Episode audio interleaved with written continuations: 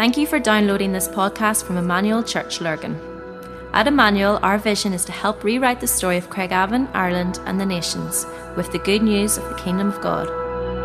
We hope you enjoy listening to this message.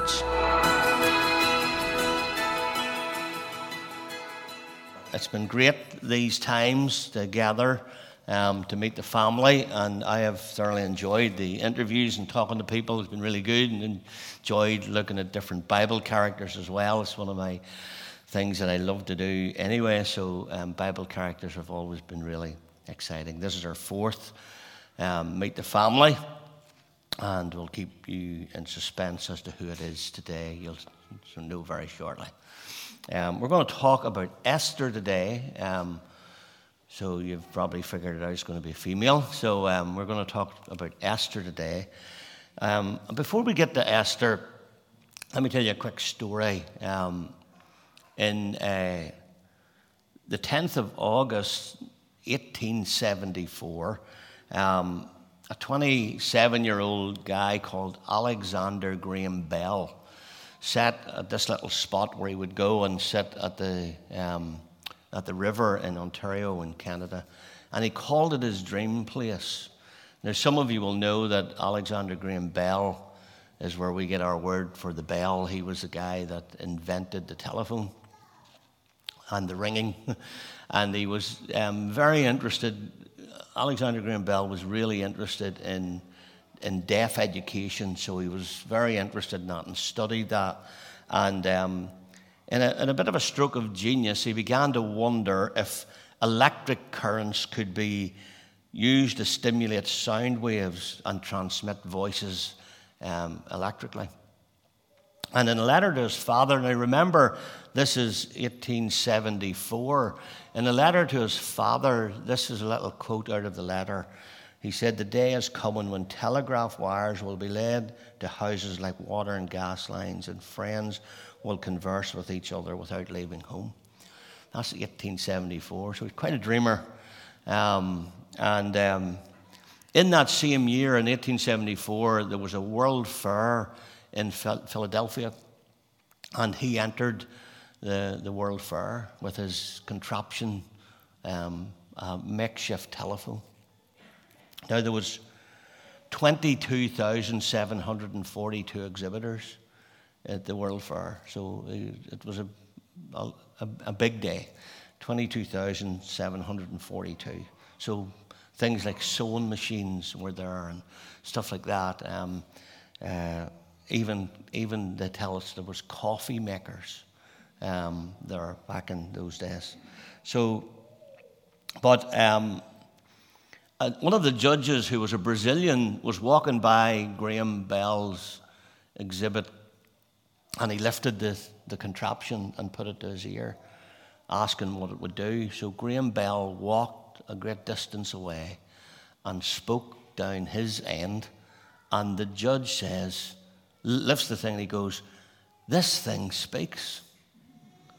And um, of course, all the judges gathered round, and um, Alexander Bell won the first prize um, out of 22,742 exhibitors, and the rest is history, really. Um, hence, the telephone was born. And um, I uh, tell you this story because I wanted to tell you this because th- this, this thing speaks. this thing speaks. And um, the voice of God is a very powerful thing. Um, so, in the uh, Old Testament, we know that he spoke to Moses through a burning bush.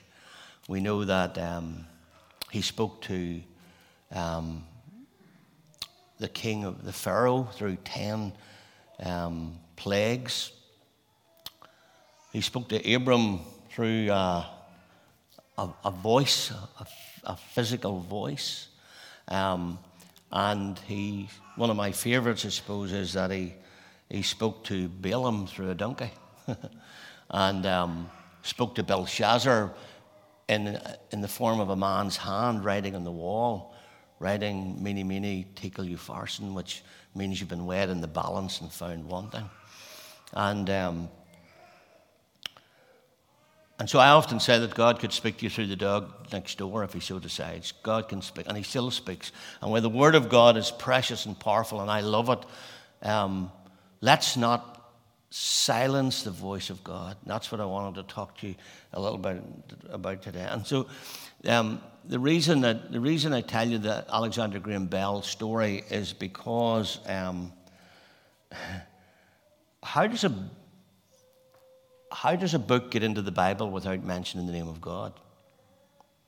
How does that happen? And how can God speak to us out of a book that never mentions His name, not once? Um, and such is the book of Esther. There's no mention of God in the book of Esther. Um, and the reason why this account is so incredibly helpful today, because God's rescue of his people unfolds in a book in which his name is never mentioned. Not once. So how, he, he, can speak through this, but he can speak any way he wants. And just like Alexander Graham Bell said, oh, this thing speaks. Our God still speaks. And he speaks through a book that doesn't actually even mention his name, which is pretty incredible. And Matthew Henry puts it this way I love this. Matthew Henry says that um, though the name of God be not in it, the finger of God is, directing every or many minute events for the bringing about of his people's deliverance. So there's no messianic promises in it.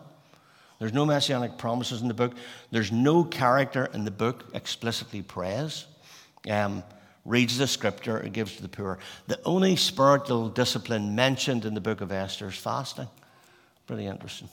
Um, the Old Testament law is only mentioned once in the whole Bible, and it's mentioned in a sort of a cynical way. So Haman, who will unfold in a moment or two, was a Jew hater. He hated the Jews, and he wanted to wipe the nation of all the Jews out. His, his idea was to wipe the complete nation of the Jewish people out. And, um, and so the only mention of the law is this, where Haman is actually talking to King Ahasuerus and he's saying, um, their laws are different than everyone else. So he's complaining about the Jews, and he says their laws are different than everyone else, and they do not obey the king's laws, and it is not in the king's best interest to tolerate them. So he's trying to get rid of them. Now, that's the only mention of the law, but interestingly, um, did a little bit of research in this. Secular laws of the day are mentioned 14 times in the book. So the secular laws of the day are mentioned 14 times. And the law of the Medes and Persians was very powerful. Twice over, it tells us in the book of Esther that the law of the Medes and Persians cannot be revoked. So once it's made, it can't be revoked. Now, on the surface, um, the, the book of Esther um, isn't without divine influence, all right? Instead, for those who pay attention, the unseen and the unspoken names are subtly powerful. And on the surface, Esther is a beautiful story f- full of coincidence um, and overly optimistic characters, I suppose I could say. Um, and one could read it casually and not understand why it's in the Bible at all. But when we read Esther in the context of the whole Bible, and that's how you've got to read the Bible, um, Mordecai has challenged Esther, takes on richer meaning. And this is the verse that I want to home in on later on when we bring our guest up. And it's this very powerful verse in Esther 4. And um, so he's, Esther reckoning if she speaks up at this moment in time, her life could be at stake. But Mordecai, her uh, cousin, her, her, older cousin, actually says, If you remain silent at this time, relief and deliverance for the Jews may arise from another place, but you and your father's family will perish. And who knows? But that you have come to your royal position for such a time as this. And so, I, I, my little thing is that she's a worthy example of she trusted God because she knew that perishing for faithfulness is far better than surviving due to faithlessness. And so she's quite a, quite a character. So let's start digging a little bit. Just four quick points, then we're going to bring our guest up. Um, if you wanted to study the book of Esther, um, the whole plot of the story is in the first two or three chapters, and then the, the rest of how it defined sort of drags on a little bit in the last um, number of chapters, but the first one or two chapters are very, very powerful. And so I want us to look at four things really quickly. I want us to look at the grace of God at work. The grace of God at work is a very powerful thing. Chapter one opens with the abundance of lavish feasts and feasts that um, this king Ahasuerus of Persia. Now, more than a century before, the Jewish people had been taken into captivity by Babylon, and um, God's promise was that they would be in they would be in exile for seventy years. So they knew they were going to be in exile for 70 years. But by God's grace, the Persians became their rescuers, giving them freedom to travel back to Jerusalem. And we can read those stories in Ezra and Nehemiah where they went back. But when we open the book of Esther, we find 50 years have passed since the release of the Jews back out of Babylon. And some of the Jews are still living in captivity, 50 years after they were released. And, um, and maybe that's because either their families were too weak to travel or take the long journey, or they came from families that didn't really care about God at all. I don't know. But they were still there 50 years after they shouldn't have been there. and uh, yet, it is, when we open the book of Esther, this is the most powerful thing to discover God is rescuing these very people. These people who had forgotten Him, He has not forgotten. It's just marvelous grace, really. And so, if you feel weak in faith and you feel maybe that God has forgotten you a bit, you are the very people God goes after. He loves people like that. He loves everyone. So God's grace at work. The second thing that you see in the book, if you looked at the next little section, 10 to 22, you would see the destruction of sin at work. Um, scene two opens, we find King uh, has presumably very drunk from seven days of feasting and flowing wine, wanting his wife to leave her feast because 1, chapter 1, verse 9 tells her that she was also having a feast for the women. So I think we could rightfully presume that wine was flowing there too. And so um, Queen Vashti, who is presumably drunk from her own feast, uh, refuses to come, and the king launches into a fit of drunken rage and begins consulting with his cabinet what should be done. And um, and in a sort of a drunken stupidity, the king and his cabinet become worried that Vashti's refusal to come and, and, and dance for her husband will lead every woman in Persia to disrespect their husband. And so they come to the conclusion that Queen Vashti must never enter the presence of the king again. So, quick divorce, really. So just ousts her. That's it. And um, the king, acting in intoxicated foolishness, and a queen acting in intoxicated stubbornness, a marriage ends. And um, not only is sin a rebellion against God, sin is also a, a thing that destroys our relationships with people. And um, Ahasuerus and Vashti were obviously happy before these feasts began, and then sin rears its head, and now they're divorced, they're parted. So that's the destruction of sin at work. Thirdly, the sovereignty of God at work. So I, love this actually because, and you pick up chapter two, you're into the sort of like the third scene. And despite this divorce, God is at work to bring about the sovereign plan for his people. And a depressed king, Ahasuerus, who responds to his wife's absence by um, organizing this sort of massive, I can only call it beauty queen search party um, for a new queen. And in chapter 2, that's where we actually meet Mordecai and Esther, uh, who I say was her older cousin who adopted her whenever her parents died. And um, when the king's search party begins, Esther is noticed right away, and she's chosen in chapter 2, verse 8, to spend a, a night with the king. And um, Mordecai is quite concerned about this. We're told in verse 11 of chapter 2 that he walks by the, the sort of outer court every day, watching out for Esther in this journey. But when that night arrives, what was a bit of a shocking night, really, for these concubines, that night arrives. This is what it says that the king loved Esther more than all the women, and she won the grace and favor in his sight more than all the virgins. So he set a royal crown on her head and made her queen instead of Vashti. And I want to pick up on that little thought because the person I'm going to talk to in a minute or two um, ended up in a job that she probably didn't think she was going to do.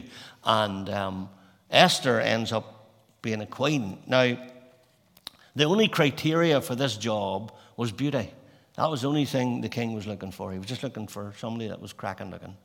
So the only criteria is beauty. However, out of all the women in Babylon, now, if you take a world map and go from Greece to India, that's Babylon. So, out of all the women from Greece to India, this orphan girl gets picked to be the queen. Like it's talking about the sovereign hand of God. Now, if the sovereignty of God can work on that, surely He can deal with our baggage and our weakness and our sin because He's sovereign. And then, lastly, I want to talk about for a moment or two is the Word of God at work. See the Word of God. Look what happens next. Mordecai sitting at the king's gate. I think it's a job that Esther probably landed him. And while he's there, he hears of a plot to kill the king. And if you put yourself in Mordecai's shoes at this moment in time, getting rid of the king would be a pretty, it would be pretty, it'd be a pretty good thing for the Jewish nation. But he realizes, Mordecai remembers God's word spoken through the prophet Jeremiah, because this is what the prophet Jeremiah had told them. He told them they were going to go into exile, they were going to live in captivity, but they were to actually they were to seek the welfare of the city where I've sent you into exile and pray to the Lord on its behalf, for in its welfare you will find your welfare. And Mordecai knew that. He knew that he was to pray for the city in which he was a captive. And so Mordecai had a choice in this moment. He could obey God's word and trust the promise about his welfare, or he could power grab his own welfare by letting a rotten king get what he probably deserved. And Mordecai chooses God. And he tells Esther of the plot, who in turn tells the king, and Mordecai ultimately honors God and worships him through his reverent obedience. It's a very powerful story. And as the story then unfolds, I haven't time to go into the rest of the story, but what happens is um, the king then, Esther tells the king that Mordecai was the one that uncovered this plot. And, and the king Ahasuerus asks Haman, who hates the Jews, what, what do you think I should do for the man that honors the king? And of course, Haman thinks, Haman thinks the king's going to honor him. So he thinks of the most elaborate thing put him on a horse, make him go through the city, make everybody bow their knee to him. And Ahasuerus says, That's a great idea. You do that for Mordecai. Like the, it is, it is, it is almost laughable um, to see the turnaround of this. And actually, when you read on in the story, what actually happens is that um, Haman gets hanged on the, on the gallows that he had conjured up to hang Mordecai on. It's a pretty incredible story of the turnaround. But um, I'm going to, I've asked Joanne Briggs this morning, and um, Joanne's going to come up and we're going to have a little chat. Um, some of the events I know in Joanne's life, um, she's in a place where she probably never expected to be, and um, some of the events I think are for such a time as this. So um, you can have that. That happened to me last week. My, my mask got tied up in my mic and had to rip it off. So, um, so, so, it's just the, the, story of Esther is an incredible story. And the, the thing is that God speaks in, in some very powerful ways. But Joanne, um, no, John, you tell us who you are and introduce us to your family and tell us what you do. I'm Joanne, and I'm married to the brilliant Chris. He told me that I had to say that, so I had to make sure I got it in the first service. He is brilliant, but he did tell me to say that. Um, I also am mum to uh, the wonderful Aaron, who's 10, and Ellie, who's 15, and Dylan, who's 17. And I'm also the director of the leprosy mission here in Northern Ireland. And for those of you who don't know anything about the leprosy mission, because I can't waste an opportunity, um, is that the leprosy mission works all over the world. It's a global organisation, uh, works in 30 different countries to defeat leprosy and transform the lives of anyone who's been affected by it. And we have a vision to see zero transmission by 2035, which is in 14 years, which is pretty amazing. And the, the leprosy mission is quite, a, a, quite an old um, ministry. I don't mean this disrespectful in any shape or form. It's been incredible in the decades and decades. I don't know how long it's been going, but I know it is a pretty old organization. And am I right in saying that, like Esther, who never expected to be queen, Um, Joanne never really expected to be the director of the leprosy mission. Would that be right? Absolutely. Um, I definitely, uh, when the job came up, was definitely thinking I am not the fit for this job. Um, I've had the, the privilege of working in the Christian charity voluntary sector most of my professional career life. Um, worked in Scripture Union for a couple of years, then with Habitat for Humanity for 12 years.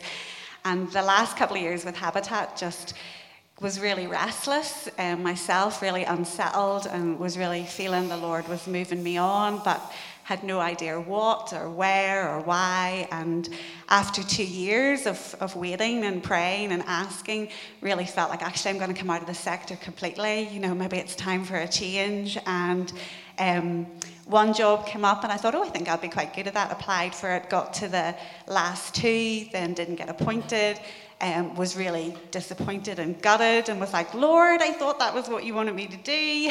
Um, and then a few weeks later, the job for the leprosy mission came up, and it came up, and I read it, and I was a bit intrigued by it, and got the information, and thought, I think I could do that job. Um, but looked at the leprosy mission, as you say, Phil, it's one of the oldest missionary organisations in Ireland, 100 and, nearly 150 years old. Um, it gets a lot of very faithful and generous support from the very traditional denominations here in Ireland. And when I looked at myself and looked at my story and my faith journey, I just thought there's no way that I'm going to fit into all of that. Um, but through the process of, it took about three months, the whole recruitment process, and through that process, it just really began to connect with my heart and one of my life verses is from Isaiah 61. You'll know it the Spirit of the Lord is on me because the Lord has anointed me to proclaim good news to the poor. He sent me to bind up the brokenhearted, to proclaim freedom for the captives and release from darkness for the prisoners, to proclaim the year of the Lord's favour. And obviously, that verse is about Jesus. And, and as his disciple and follower, you know, we're called to be like him and called to do um, even greater things than what he did whenever he was on earth. And, and ever since I became a Christian, I was 16, this has been the verse that has really compelled me into lots of different things. And, and during that recruitment process with the leprosy mission, you know, God was just saying to me, this, this, this is how this is going to be outworked in this season. And, and one of the things actually was that I was female um, because whenever I looked around, a lot of the leaders of similar types of organizations were, were male. And I was thinking, there's no way, there is no way. Um, how am I going to fit into all of that? And not only was I female, I was young. My children would say that's not true, but um, hmm. actually, compared to those around me, I was, I was quite young. Uh, there were other females around, but they weren't leaders. And if they were involved in the missionary organisations, they tended to be much older and were single. Um, here was I, a young female with young kids at the time, um, and I just thought, how on earth, how on earth is this going to work? Anyway, through the process, I just felt that the Lord was saying, You need to apply for this. And as I say, it really connected to my heart. And I just prepared well and just left it up to the Lord and then was successful and got offered the post. And I remembered on the first day driving into the car park, this little just picture dropped into my head, which was round peg in a round hole. Um, and that has stuck with me. I've been with them now for seven years. Um, it's been such a joy to work with the leprosy mission. Um, but there's been many situations where I have thought, really, Lord? really? Where I've walked into situations where I've been the youngest person, I've been the only female in the room. And, you know, I've just thought, Lord, really? and he said, yeah, really. And I suppose what I've discovered through it all is actually that God doesn't necessarily call the equipped, He equips the called. And there's been so many mm, times through that, through the past seven years, so many different circumstances where God has just gone before. You know, I've seen a situation, I've thought, I've no idea how to deal with this. I've no idea what to do. Um, and the Lord has just either just sorted it out or has raised up people around me and you know, are things where I've just thought, how do I know how to do this? And I've looked back over my life, and it was because I'd had an experience with somebody or done something, and um, and yeah, and so it, it's been it's been an amazing privilege, and I've got such a great team of people and a great board to work with, and so like Esther, found myself have continually find myself in very unfamiliar places, um, but the Lord is faithful. Brilliant. And actually, you know, it's funny because the history of the leprosy mission, my, my history of the leprosy mission is a little box that, that was in my mum's house whenever I was a kid, you know, that you put your, your, your change in. And yet it's an incredible organization in the fact that leprosy actually, am I right in saying, is curable? Yeah, completely curable. It's completely curable, and, and yet, like many, you, I know I haven't prepped you for stats, but many people die of leprosy? Well, it's not necessarily dying of leprosy, but contracting leprosy, there would be a, a quarter of a million confirmed cases every year. But um, what we talk about is the missing millions. So, actually, the nature of leprosy is as you would think about it from Bible times, people are very stigmatized and there's huge discrimination. There's even over 130 laws in our world today where actually um, people are actively discriminated against. If you've got leprosy, you're not allowed to get onto a train in India. If you've got leprosy, you can be divorced in Nepal on grounds of leprosy. Um, you can't have certain jobs if you're a child of somebody who has leprosy or even go to school. And so it's really the stigma of it all and the discrimination. But it's, it's completely curable, but you have to get it quickly um, because it then goes on to do irreversible damage and, and people yeah. can have huge disabilities, um, which is just very, you know, it's very difficult. Tell us, um, um, you know, in chatting to you over the last number of weeks or maybe even the last couple of months with you and Chris, there does seem to be a little such a time as this moment that's evolving in your lives at the moment. Your kids are getting a bit older. Um, and uh, c- can you share a wee bit about what that is at the moment or what you're sensing or feeling at the moment in that little such a time as this? Yeah, so Chris and I have been married for 21 years this year.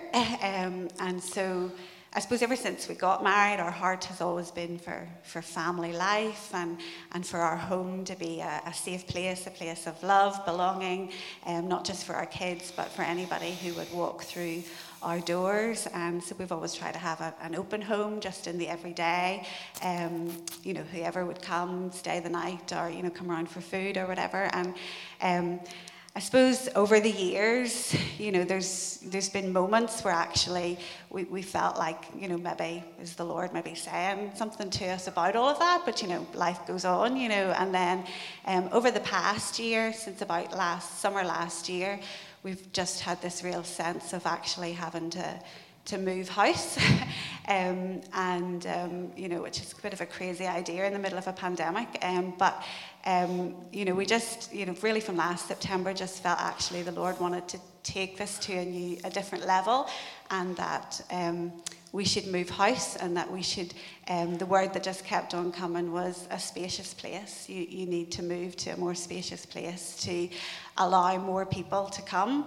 Um, and so, long story short, um, we put our house on the market kind of October time. We sale agreed.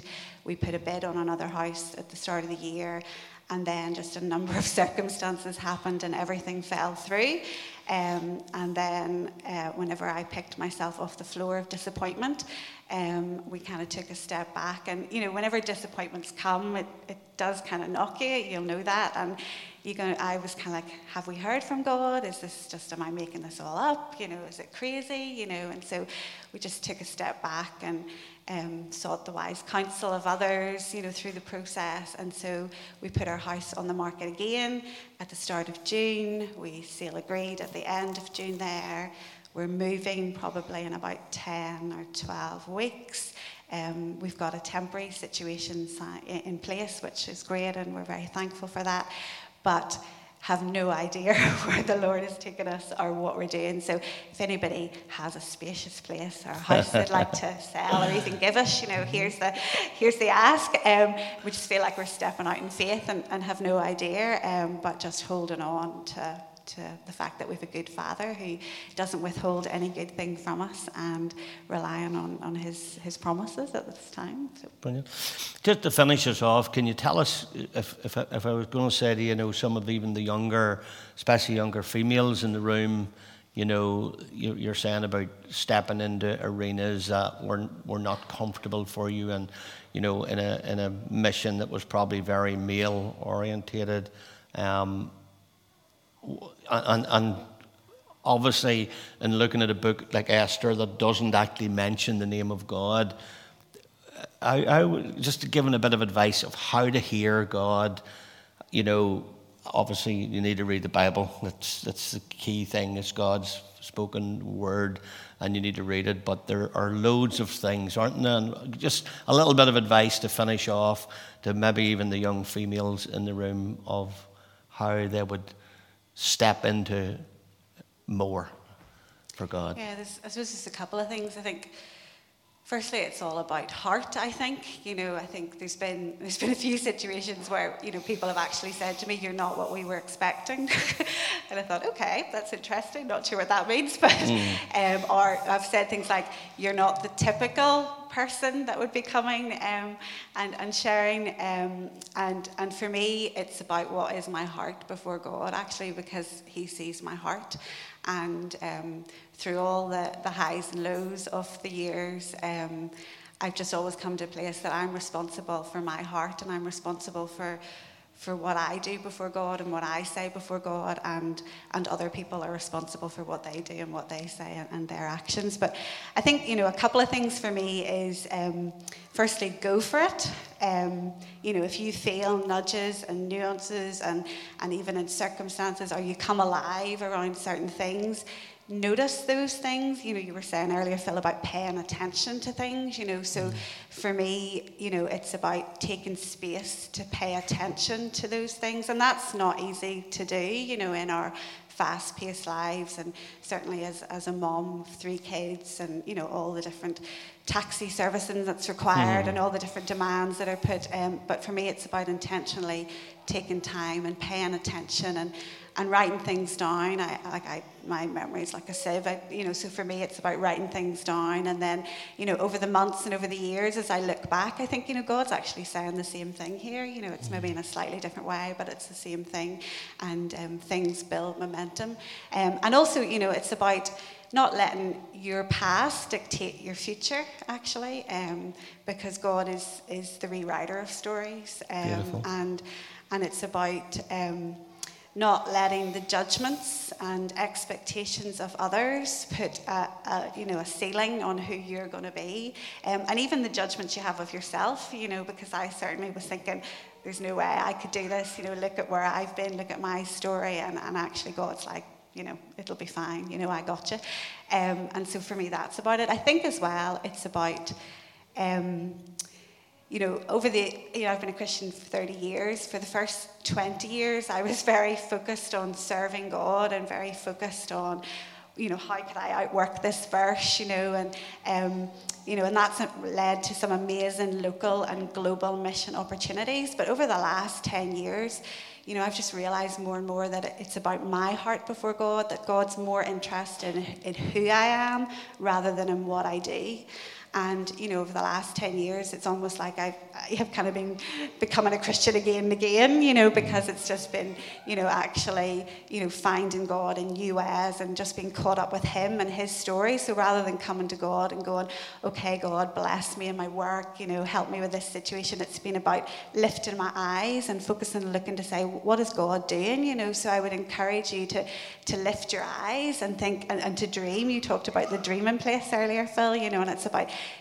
taking time and, and setting aside apart to dream and what are the dreams that, that God is putting in your heart and what's God doing around you and actually then how can you be part of that bigger story? And I think that's that's part of what Chris and I are going through at the moment. It's it's not so much about you know Chris and I and, and our house move. It's about God what are you doing and, and where do you want us and actually where do you want to strategically position us? Because actually you want to reveal yourself to, to people. Um, I think as well is that God's timing is perfect. And um, you know, some of the stuff that, that's coming to fruition now, you know, was actually birthed 30 years ago for me. Um, and, you know, it's, it's, you know, his timing is perfect and nothing is wasted. Nothing is wasted at all. As I say, there's been so many circumstances and situations, even in the last five, ten years, where I found myself in situations and thinking, how do I know that? Or how do I know that person? And, and it's because God's been weaving stuff over many years and, and working it all out. So at the time when I actually needed it, it was just there at my fingertips. Um, and, that, and, and so his timing is perfect. And I suppose I'm really holding on to that at the moment because I'm thinking, okay, mm-hmm. I'm, I'm, selling my house, and you know, okay, God, now would be a good time for you to turn up, please. Um, but actually, his timing is perfect, and, and you hold on to his promises, and you go, actually, you're my good father. You don't withhold anything from me. You see me, you know my heart. Um, and in the midst of all of this, Lord, it's about you being honoured and glorified. And I suppose um, I shared with Phil a while ago that this time last year I, um, I do retreat days every so often, which is part of me just taking um, time apart to pay attention. And, and I always go to the ocean because that's the place that I love. Um, and th- about this time last year, um, this bit of driftwood kind of floated um, up to the, the coastline. And I felt the Lord was saying, Joanne, I just want you to be driftwood. And for someone like me who's organized and, and in control of things, you know, I'm like going, really? Driftwood? Um, and so the last year, it's just been constantly, God's been going, you need to be driftwood. You need to just surrender to what I'm doing and just Brilliant. go with it. Um, and so at the moment, that, that's what we're doing. And so I would just say to anyone, you know, that if, if you're dreaming big dreams, you know, actually just go for it but be driftwood actually, just surrender to what the Lord is doing. And I mean, His plans are perfect, and His timing and His ways are perfect, and it will be immeasurably more than what you could ever dream or imagine. Brilliant. Give her a round of applause, would you? Um, let me pray for you. Um, our time's gone, but um, it's so good to hear the stories, isn't it? It's so good to meet people and hear the stories exciting. And God does speak through His Word primarily, but He speaks through dreams and visions and pain and suffering. He, he speaks through all of those things. Um, so keep your, keep your antennas up for the voice of God. He even speaks through a, a, a, a book that doesn't mention His name. Pretty incredible, isn't it? Um, so this thing speaks. This thing speaks. Um, Father, I just thank you for Joanne and Chris and their family. Thank you for her story of faith. Thank you, God, for the asset that she has been over the years to the leprosy mission.